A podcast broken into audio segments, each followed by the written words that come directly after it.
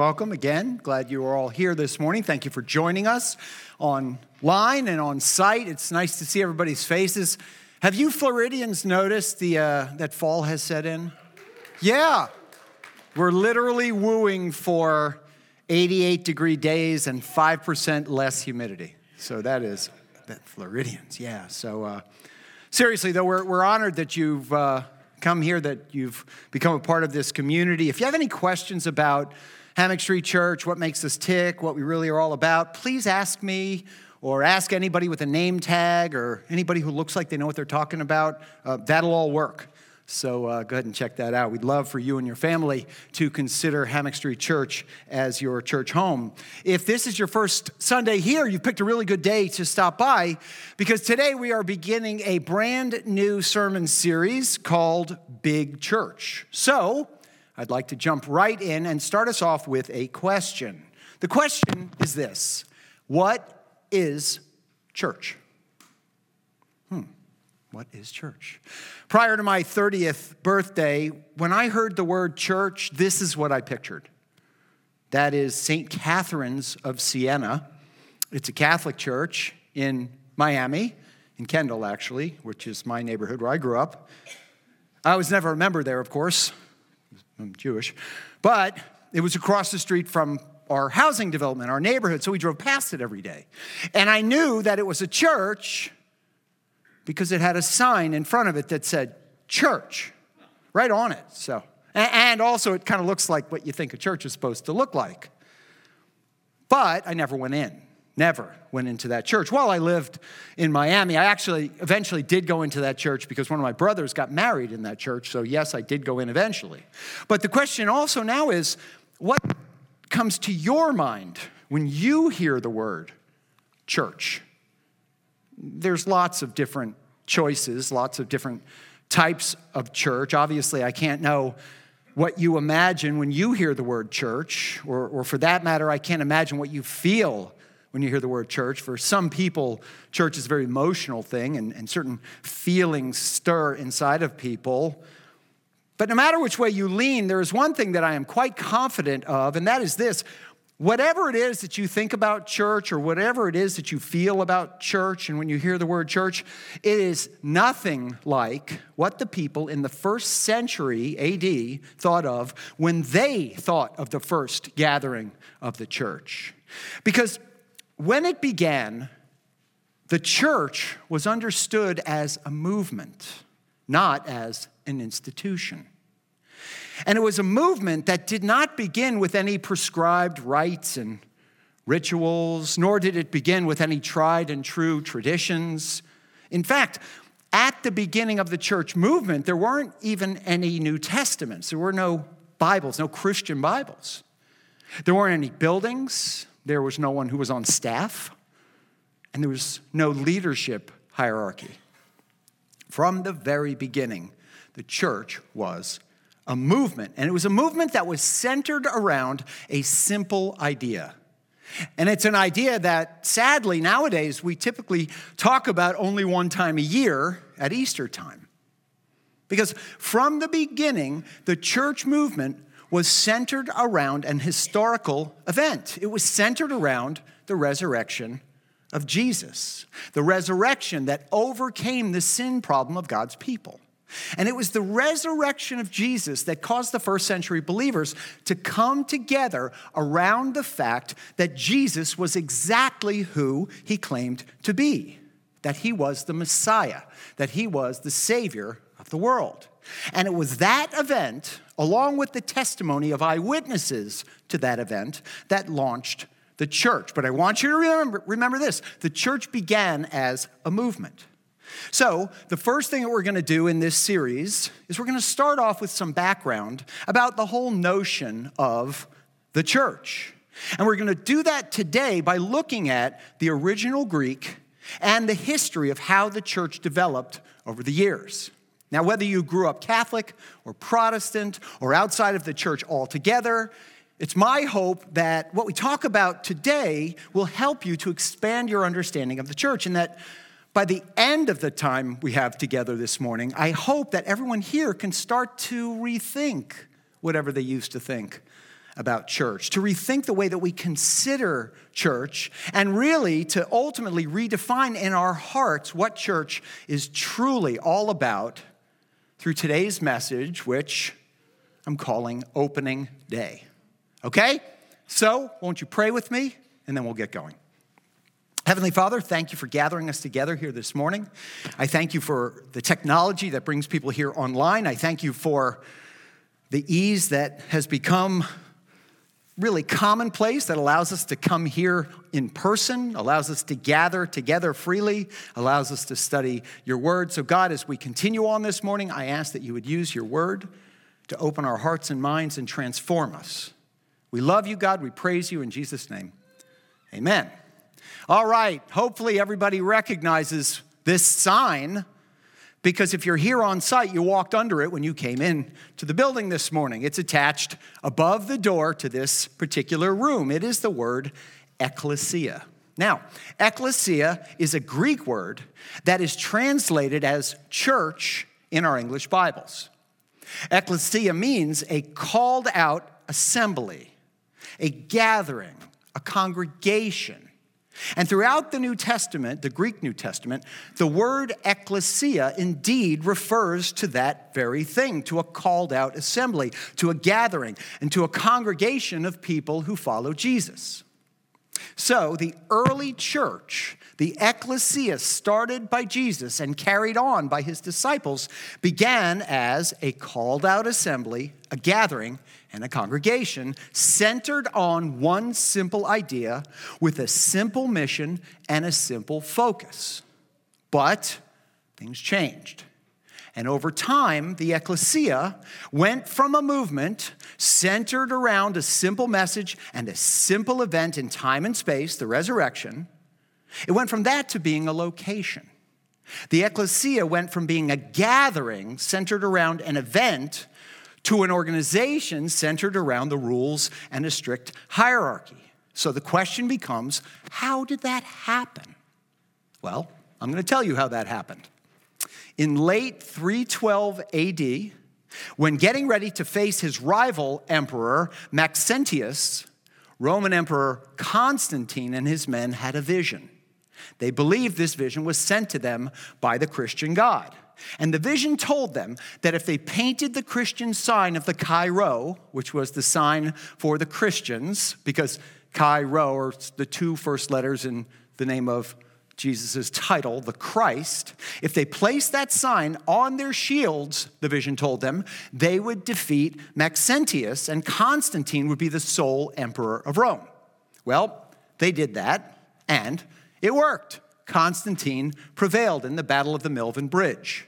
Now, as a result, the next year in 313 AD, Emperor Constantine issued the Edict of Milan, which allowed Christians and Romans of all faiths the liberty to follow that mode of religion which to each of them appeared best. So, in other words, freedom of religion was granted at that time in 313 in the Roman Empire. Now, this move reversed about 300 years of Rome's deadly persecution of Jesus' followers. Okay, so after Constantine, a few more emperors came along, and at a minimum, these other emperors tolerated Christianity. They were no longer throwing the Christians to the lions after that. And some of those emperors actually embraced Christianity. And as a result, Christianity continued to grow and continued to increase its popularity.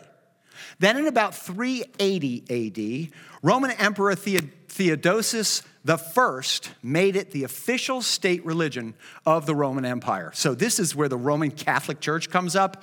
That's exactly how it gets connected, at least in the very, very beginning. Okay, it wasn't exactly the Catholic Church yet, but they took these Roman temples and things like that and basically put new signs on them. Under new management, we're now a Christian church.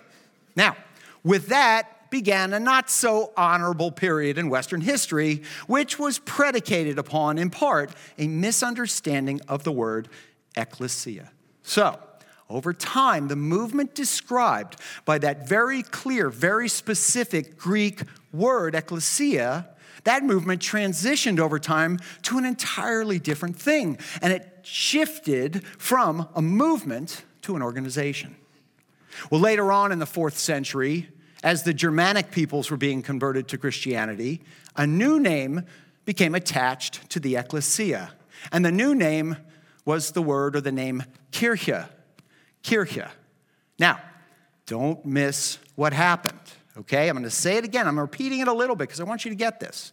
The absolutely clear word, ecclesia, which means a called out community, morphed into an entirely different word, the word Kirche, which had an entirely different meaning. Because Kirche did not mean a called out group of people, it meant the Lord's house.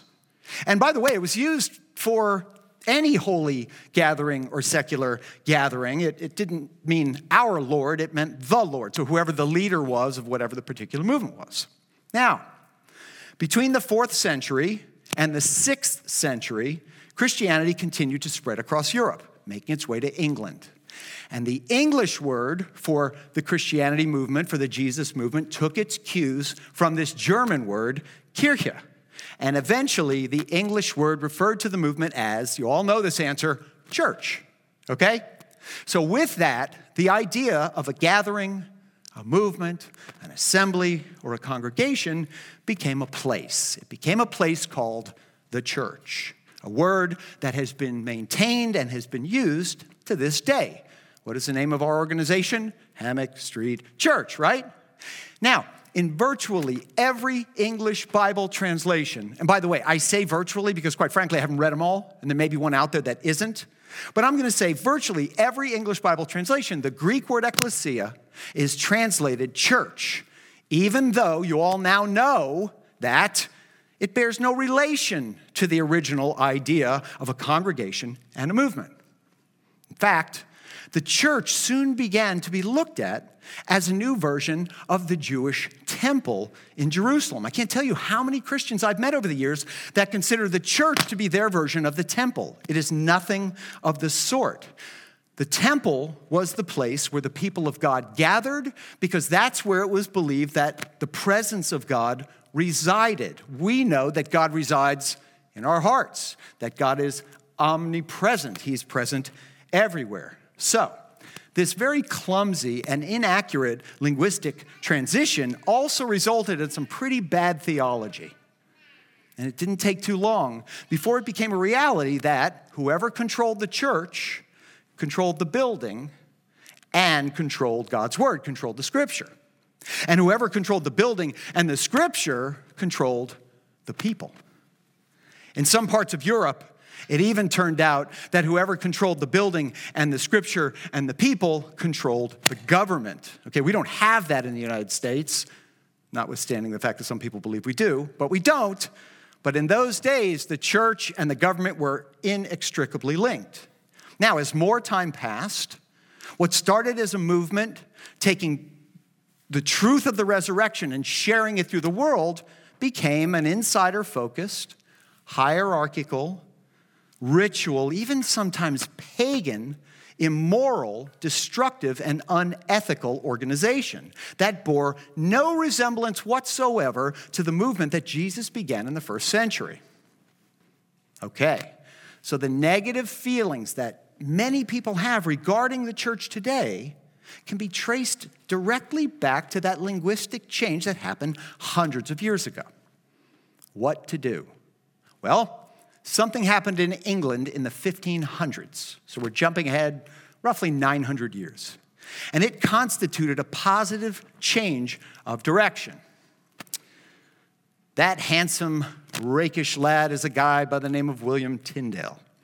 William Tyndale was an Englishman, he was a priest, he was a linguistic scholar. Actually, Tyndale could speak seven languages, and he was an expert in Hebrew and Greek. And Tyndale was driven to teach the English people the good news of how the followers of Jesus are justified by faith. In his day, however, doing that was easier said than done. So, in the 16th century, that's the 1500s, the average person didn't have access to a Bible. Now, we find that really strange. And actually, I was asked the other day by somebody, why don't we carry Bibles? Why don't I have a Bible? Why don't most of you have Bibles? And it's because this is 2021.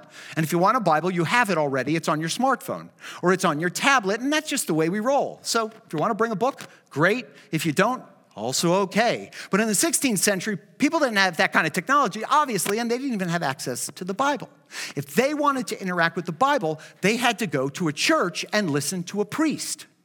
And then the priest was going to read from a translation of Scripture, Latin, that the average person didn't even understand. Now, we just talked about the fact that if you control the building and the Bible, you control the people. Well, that fact didn't sit well with Tyndale. So he began to translate the Bible. He translated both the Greek and the Hebrew into English. Well, as you might imagine, the church leaders did not approve of that. So Tyndale became somewhat of an outlaw. He was forced actually to leave England, which caused him to flee to Germany and continue his work. All right, what happened in Germany? Well, thanks to an inventor by the name of Johannes Gutenberg, maybe you've heard of him, who had 100 years earlier invented a mechanical, movable type printing press. Because of him and his invention, it was possible to mass produce books that could then be widely distributed. Prior to Gutenberg, books were individually written, handmade, and as you can imagine, they took a long time and were prohibitively expensive. But using Gutenberg's technology, this printing press, Tyndale printed copies of his English Bible translation and then he had them smuggled back into England. With that, for the very first time in history, the average person didn't have to rely upon a church and a priest to read the Bible to them because they could afford their own copy of the Bible, written in a language they understood, written in their own language. Sadly for Tyndale, however, a friend, some friend, ratted him out to the church. Hey, remember that Tyndale guy you kicked out of here? Well, he's smuggling English Bibles back in. And that's what he was ratted out for the crime of distributing English Bibles. So, what happened? He was dragged back to England, tried for heresy, and upon his conviction, the church had him hanged. And then, for good measure, they cut his dead body down and burned it and he was discarded as a heretic and an enemy of the church. That's adding insult to injury. But the genie was already out of the bottle. English speaking people had a copy of the Bible, and the church, the church that had been identified as its location and its, and its control over the people, started to lose its power. At his trial, Tyndale made his aspirations clear. He did not back down, he did not change his story. Here's what Tyndale said at his trial He said this if God spares my life, ere many years, I will cause a boy that driveth the plow to know more of the scriptures than thou dost. Interesting, he didn't survive the trial, but that still happened. Tyndale accused the religious leaders of manipulating the Bible, the people, and the church to control the people and to control the political polity, to control the politics of the day. That was his calling in life. All right, now you got a little bit of a history lesson. Everybody put your books away. Little pop quiz. No? Anybody get anxiety over that? I did just saying it. Anyway, the real question is this so what? How does this fit into today's message? Well, when Tyndale was translating the Greek New Testament, when he got to the word ecclesia, he didn't translate it as church. When he got to the word ecclesia, Tyndale translated it as congregation. This was Tyndale's way of trying to reclaim the original intent of the Jesus movement in the first century. He was trying to reclaim Jesus' intent to have the movement be a growing, multicultural, multi ethnic, mission centered movement of people with a simple, straightforward message centered on a single historical event the resurrection of Jesus. And even though that cost Tyndale his life, he got it right. I, I know he got it right. I don't know what that noise is. I apologize. Because that's what Jesus said. In chapter 16 of Matthew's gospel, Matthew, Mark, Luke, and John, first book of the New Testament, Jesus asked this question of his disciples. He said, who do people say the Son of Man is? By the way, Son of Man was one of the terms that Jesus used for himself. It comes from the Old Testament, it comes from uh, Daniel's prophecy and, and others as well. So Jesus is essentially saying, Listen, what are people on the street saying about me? All right, so he asked his people, he asked his disciples, and they replied. Here's what they said Some say John the Baptist, others say you're Elijah, and still others say you're Jeremiah or, or one of the other prophets. And then Jesus asked Peter, one of the disciples who was closest to him, he said this. He asked Peter this What about you, Peter? Who do you say that I am? And Peter answered this way You are the Messiah. You are the Christ, the Son of the living God. So, okay, Peter, what are they saying about me on the street? Peter says, Boss, I don't even need to think about it. I know it. I know this answer. You're the Messiah. And Jesus said, You're right. Good answer. Blessed are you, Simon, son of Jonah, for this, and by the way, the this here has been uh, subject to discussion. It's actually part of what caused the Catholic Church to go one way and the Protestant churches to go another way. But he said, This, which is the statement that you made, Peter, that said Jesus is the Christ, he is the Messiah, he's the Son of the living God. Jesus said, This wasn't revealed to you by flesh and blood, but by my Father in heaven. And then he continues, And I tell you that you are Peter and on this rock I will build my church. Peter, by the way, Peter uh, was a nickname actually, uh, Petros, which really meant, um, essentially, it means rocky. Like that was his nickname. He's Rocky. Hey, Rock, you know, that kind of thing. That's what he was. And you are Peter. This is a play on words. And on this rock, not Peter, but the statement that he made that Jesus is the Christ, on this rock I will build my church. By the way, that's our word. That's ecclesia. I will build my, not my church building, not a place. I will build my ecclesia. I will build my gathering, my congregation, my assembly, my movement. So on this rock, I will build my ecclesia and the gates of, now I'm going to say something that you might not remember or you might know differently, but listen up. The gates of Hades, that's actually what the Hebrew or the Greek says, the gates of Hades.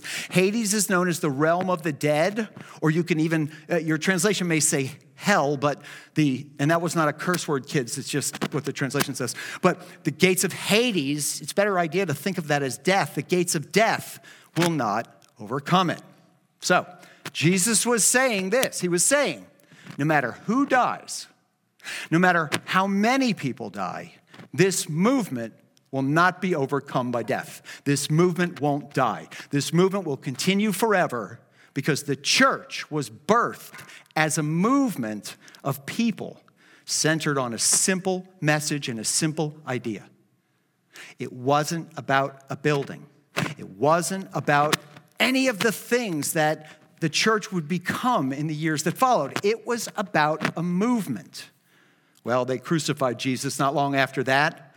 And as you probably have heard, in three days he rose from the dead. And after that, he spent 40 days with his followers. And after the 40 days, he gathered his followers together on a hillside and he gave them final instructions. And one of those instructions can be found in Matthew 28. I'm going to read it to you. I'm not going to put it up. But Jesus said, You've heard this before if you've been to church once or twice go and make disciples of all nations, baptizing them in the name of the Father and the Son and the Holy Spirit, and teaching them to obey everything I have commanded to you. Now, we move on from here to the book of Acts. It's known in full as the Acts of the Apostles. And this is the book written by Dr. Luke, written by Luke. And this was the early history book of the church. So in the book of Acts, Jesus again talks about the beginning of the church. Remember, Jesus already told them that he would be launching his multiplying movement on Peter's statement that Jesus is the Messiah.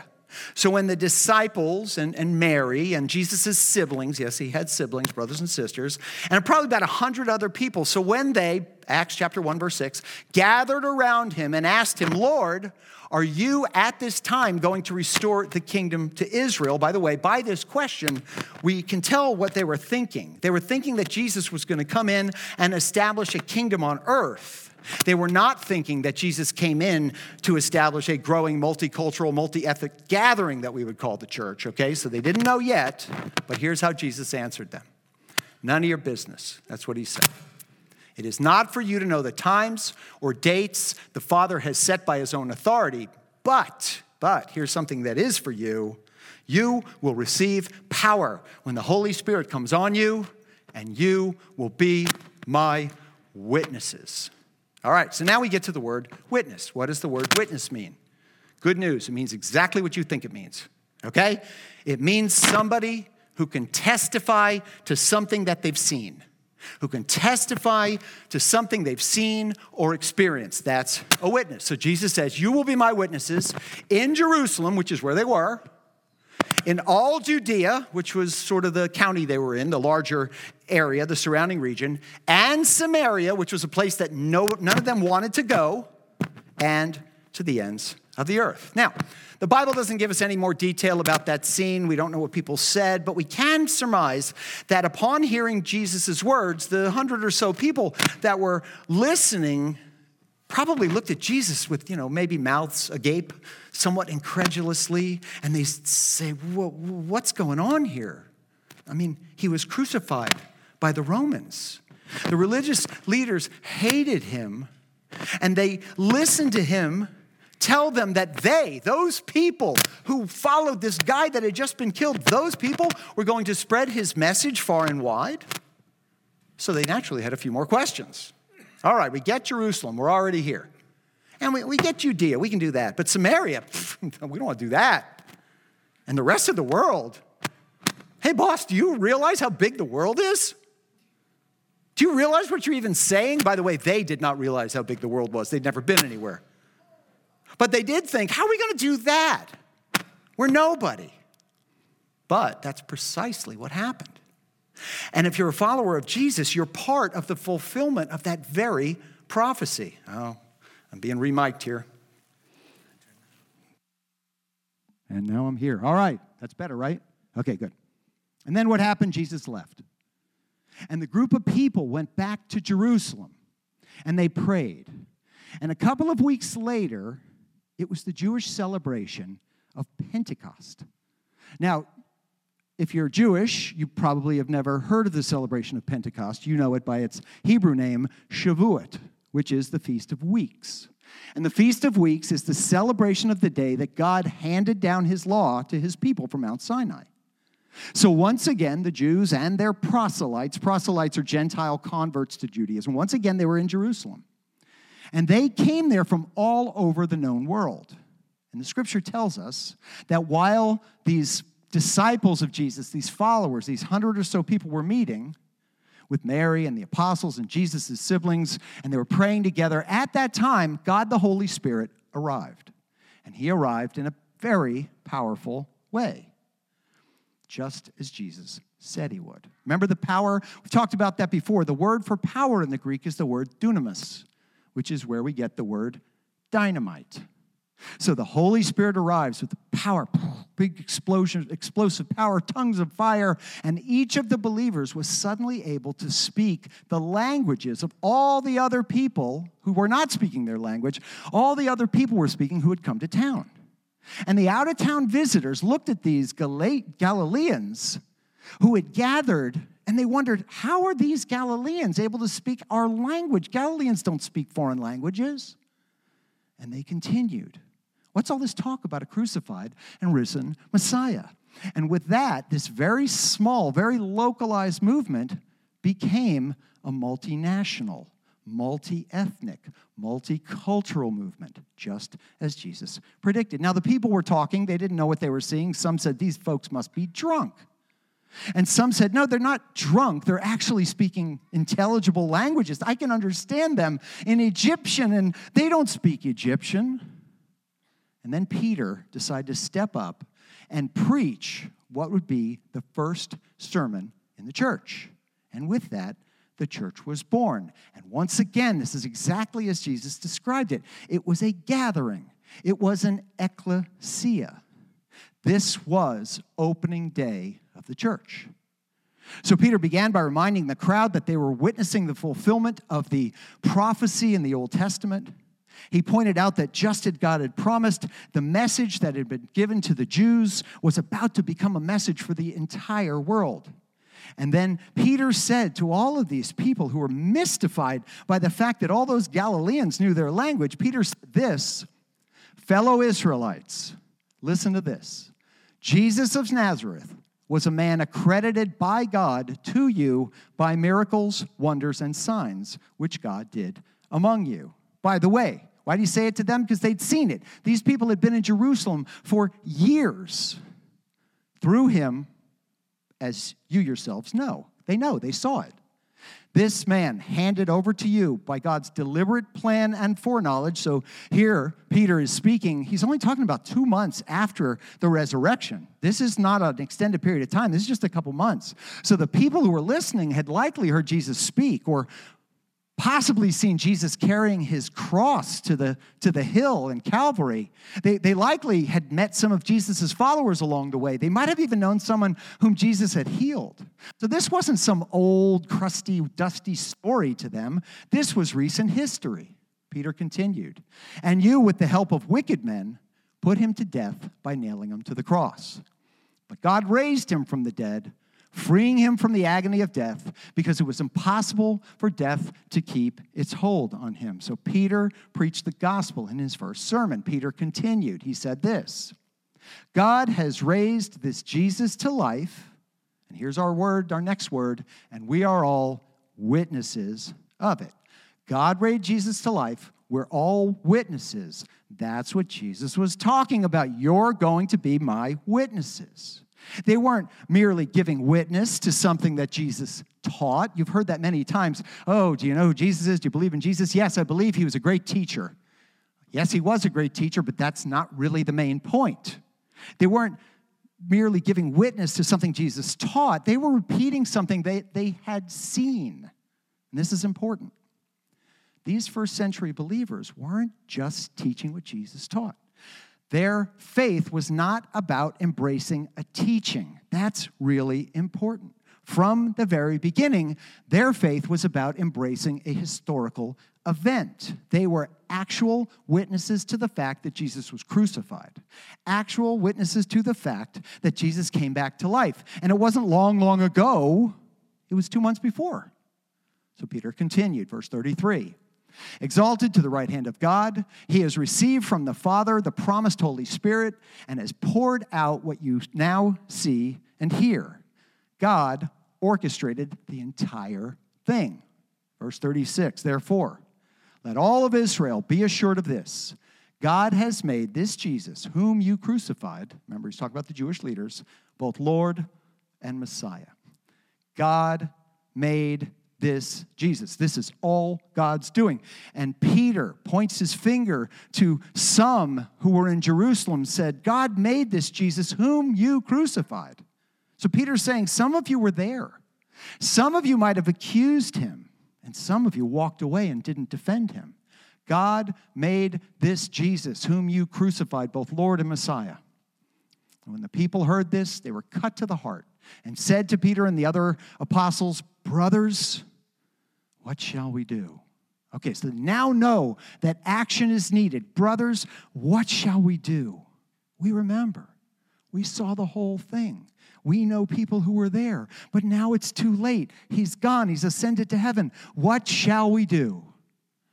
And then Peter saith unto them, Maketh sure that from now on you attendeth church every week.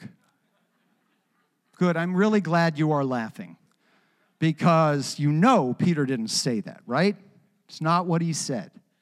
This was opening day of the church. This is a day filled with power. This is a day filled with wonder. This is a day filled with all of the potential of God's mission here on earth. This was much, much more than church attendance. But when we think of church, we think attend. I got to attend church. I got to get back to church. Haven't been to church in a while. I need to get the kids back to church. Got to go to church. Got to hurry to church. Hurry up, we're late for church. But knowing what you now know about the ecclesia as it was designed, that doesn't make sense anymore, right? The church wasn't a place to go. The church was a gathering of people, a gathering of God's people, a people to belong to. It was a multiplying gathering. It was centered on a simple message about a single event. And there was enthusiasm, and there was power, and there was excitement, and there was a buzz in the air, and there was momentum, all about the message defining the event. And that message was to spread throughout the whole world. Peter actually said this Repent and be baptized, every one of you, in the name of Jesus Christ for the forgiveness of your sins, and you will receive the gift of the Holy Spirit. Peter continued, The promise, that's the gift of the Holy Spirit, is for you and your children and for all who are far off. Now, you've read this before, some of you? You ever wonder who are all who are far off? Who is that? It's you. It's me. It's our families. Peter was saying that this isn't just for Jerusalem. This isn't just for those people in that time and in that place. This entire thing, this entire movement, the power is for all of us. It's for everybody who is far off. People who are far off geographically, people who are far off chronologically in a different time, people who are far off spiritually. This was something that was intended to reach beyond the lifetimes of the people who were listening and beyond our lifetime as well. Remember how we talked about it a few minutes ago? Jesus said, The gates of Hades, the gates of death will not stop it. That's because this is a movement that won't die with the original generation. The movement lives on. Death will not stop the movement. The ecclesia will continue to grow and thrive. This was a multi generational, multicultural movement. This was an event that was going to reach people who were far off, people who hadn't even been born in places that didn't even know anything about the story. For all who are far off, for all whom the Lord our God will call. God will call those far off people, and He'll keep on doing it. And after that, Peter made the first altar call. For those of you who didn't grow up in a Baptist church, an altar call is when you say, Come on up if you want to accept Jesus as your Lord and Savior, right? So he did that, and after that, those who accepted his message were baptized, and about 3,000 were added to their number that day. By the way, you know how long it takes to baptize 3,000 people? They were there for days. 3,000 people joined the movement that day. 3,000 people were baptized. Now, that's still a lot of people, by the way. Even today, 3,000 new Christians, that's something. But 2,000 years ago? That was totally unprecedented. And that was just opening day. That day, thousands of people believed that Jesus is the Christ, just as Peter said. Jesus is the Son of the living God. He was crucified by Rome, he rose from the dead, and they believed that Peter and the others were eyewitnesses to the event. They repented of their sins. They were baptized into this new gathering, this new ecclesia that would one day become known as the church. It was just as Jesus said it would happen. So today, 2,000 years later, here we are Boca Raton, Florida. You couldn't get much further from Jerusalem if you tried, although some people will disagree with that. You know what still connects us? with people from every culture around the world, it's not the location where we worship. And it's not the way that we worship. And it's not the way that we do church. It's not our customs, it's not our traditions, it's none of that.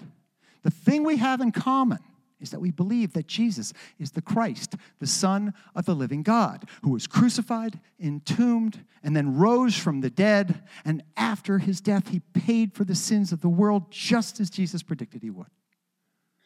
It's not about a location, it's not about a building, and it's not just for one type of people. It was for everyone who would become a part of this movement. And the world has never been the same since. We belong to a movement. And what's one identifying factor of a movement? It moves, right? It's a good name if it moves. So we have to keep the movement moving. We know a truth that must be shared.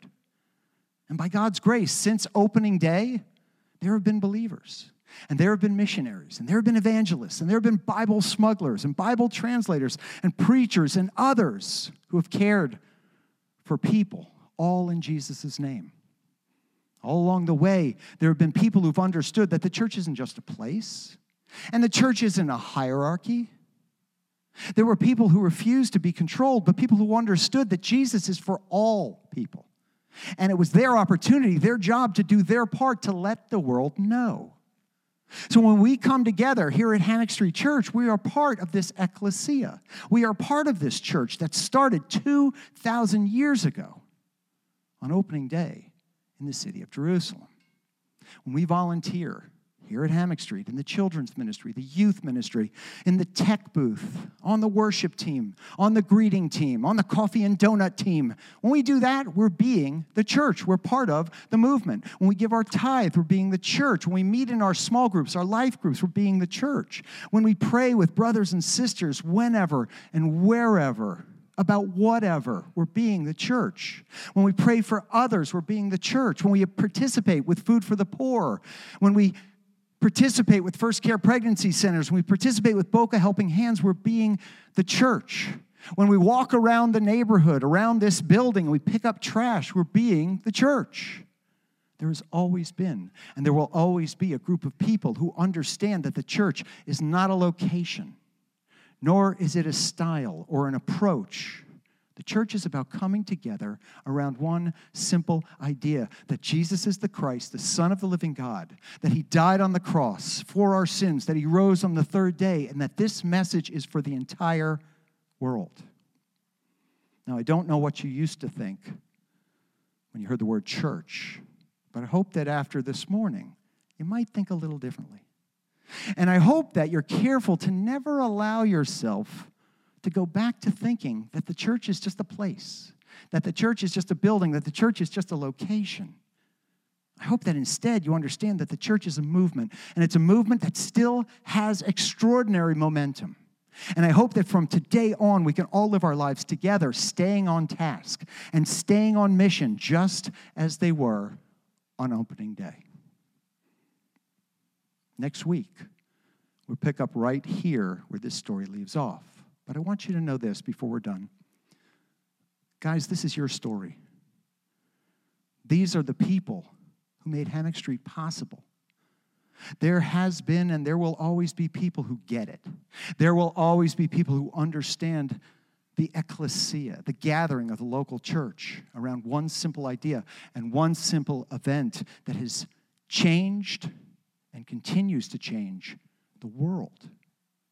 So, let's always be a gathering that's right in the center of what God is doing in our community and in our world. And all the people heard and agreed and said, Amen. Won't you pray with me? Father God, thank you for the word this morning. Thank you for helping us to understand what you meant by your ecclesia, what you meant by your gathering, what you meant by calling a people together to take this good news, this gospel message, that even though we're a mess, when we recognize that and turn from our old ways and turn to God, God will save us. God will draw us in. God will give us eternal life with Him. So, God, as we leave here this morning, we ask that you help us to remember this throughout the week. Help us to remember that we're part of this movement. Help us to know how you've called us so we can serve you with whatever gifts and talents you've given us, all for your glory. God, we love you. We thank you and we praise you. In Jesus' name, amen.